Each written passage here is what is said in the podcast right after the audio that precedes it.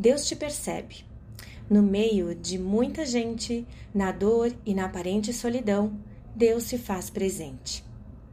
Olá, eu sou a Dani Britzer e participo da Melk de Joinville. A mensagem que acabei de ler é do devocional Gotas de Orvalho e foi inspirada no texto bíblico de Lucas, capítulo 7, versículo 13, onde diz: E vendo-a, o Senhor moveu-se de íntima compaixão por ela e disse-lhe: Não chores. Eu sugiro que você dê uma lida nesse texto completo. Foi o que eu fiz. Para poder entender também para quem ele direcionou essas palavras, né? E em que momento isso aconteceu. E nós vemos ali que foi um momento em que Jesus estava seguindo em direção à cidade de Naim, junto com os seus discípulos e uma multidão já de seguidores.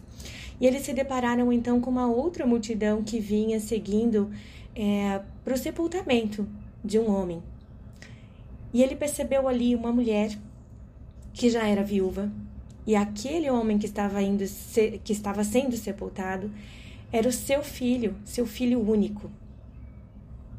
Eu não encontrei em nenhuma parte do texto nenhuma menção de que essa senhora se dirigiu a Jesus lhe pedindo alguma coisa ou se lamentando pela morte do seu filho.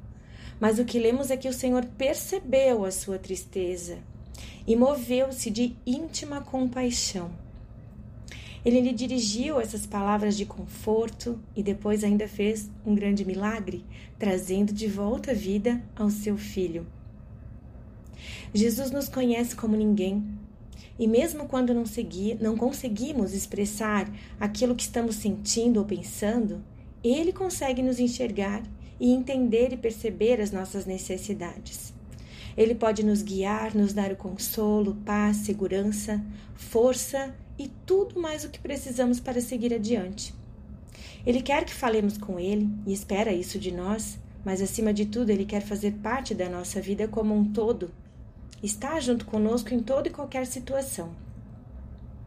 Irmãos e irmãs em Cristo, eu não sei o que você está vivenciando nesse momento. Se são dias de dor, tristeza, solidão, dias de luta ou se podem estar comemorando uma conquista, a cura de uma doença, a restauração de algum relacionamento que estava quebrado. Enfim, Deus está conosco em todos esses momentos. Enquanto eu preparava essa meditação, me veio uma música à mente, uma música que eu conheci há pouco tempo por meio dos meus filhos, eles que me apresentaram. O nome da música é Meu Farol. Eu vou encaminhar o link para que vocês também possam ouvi-la e louvar ao Senhor por meio dela nesse dia.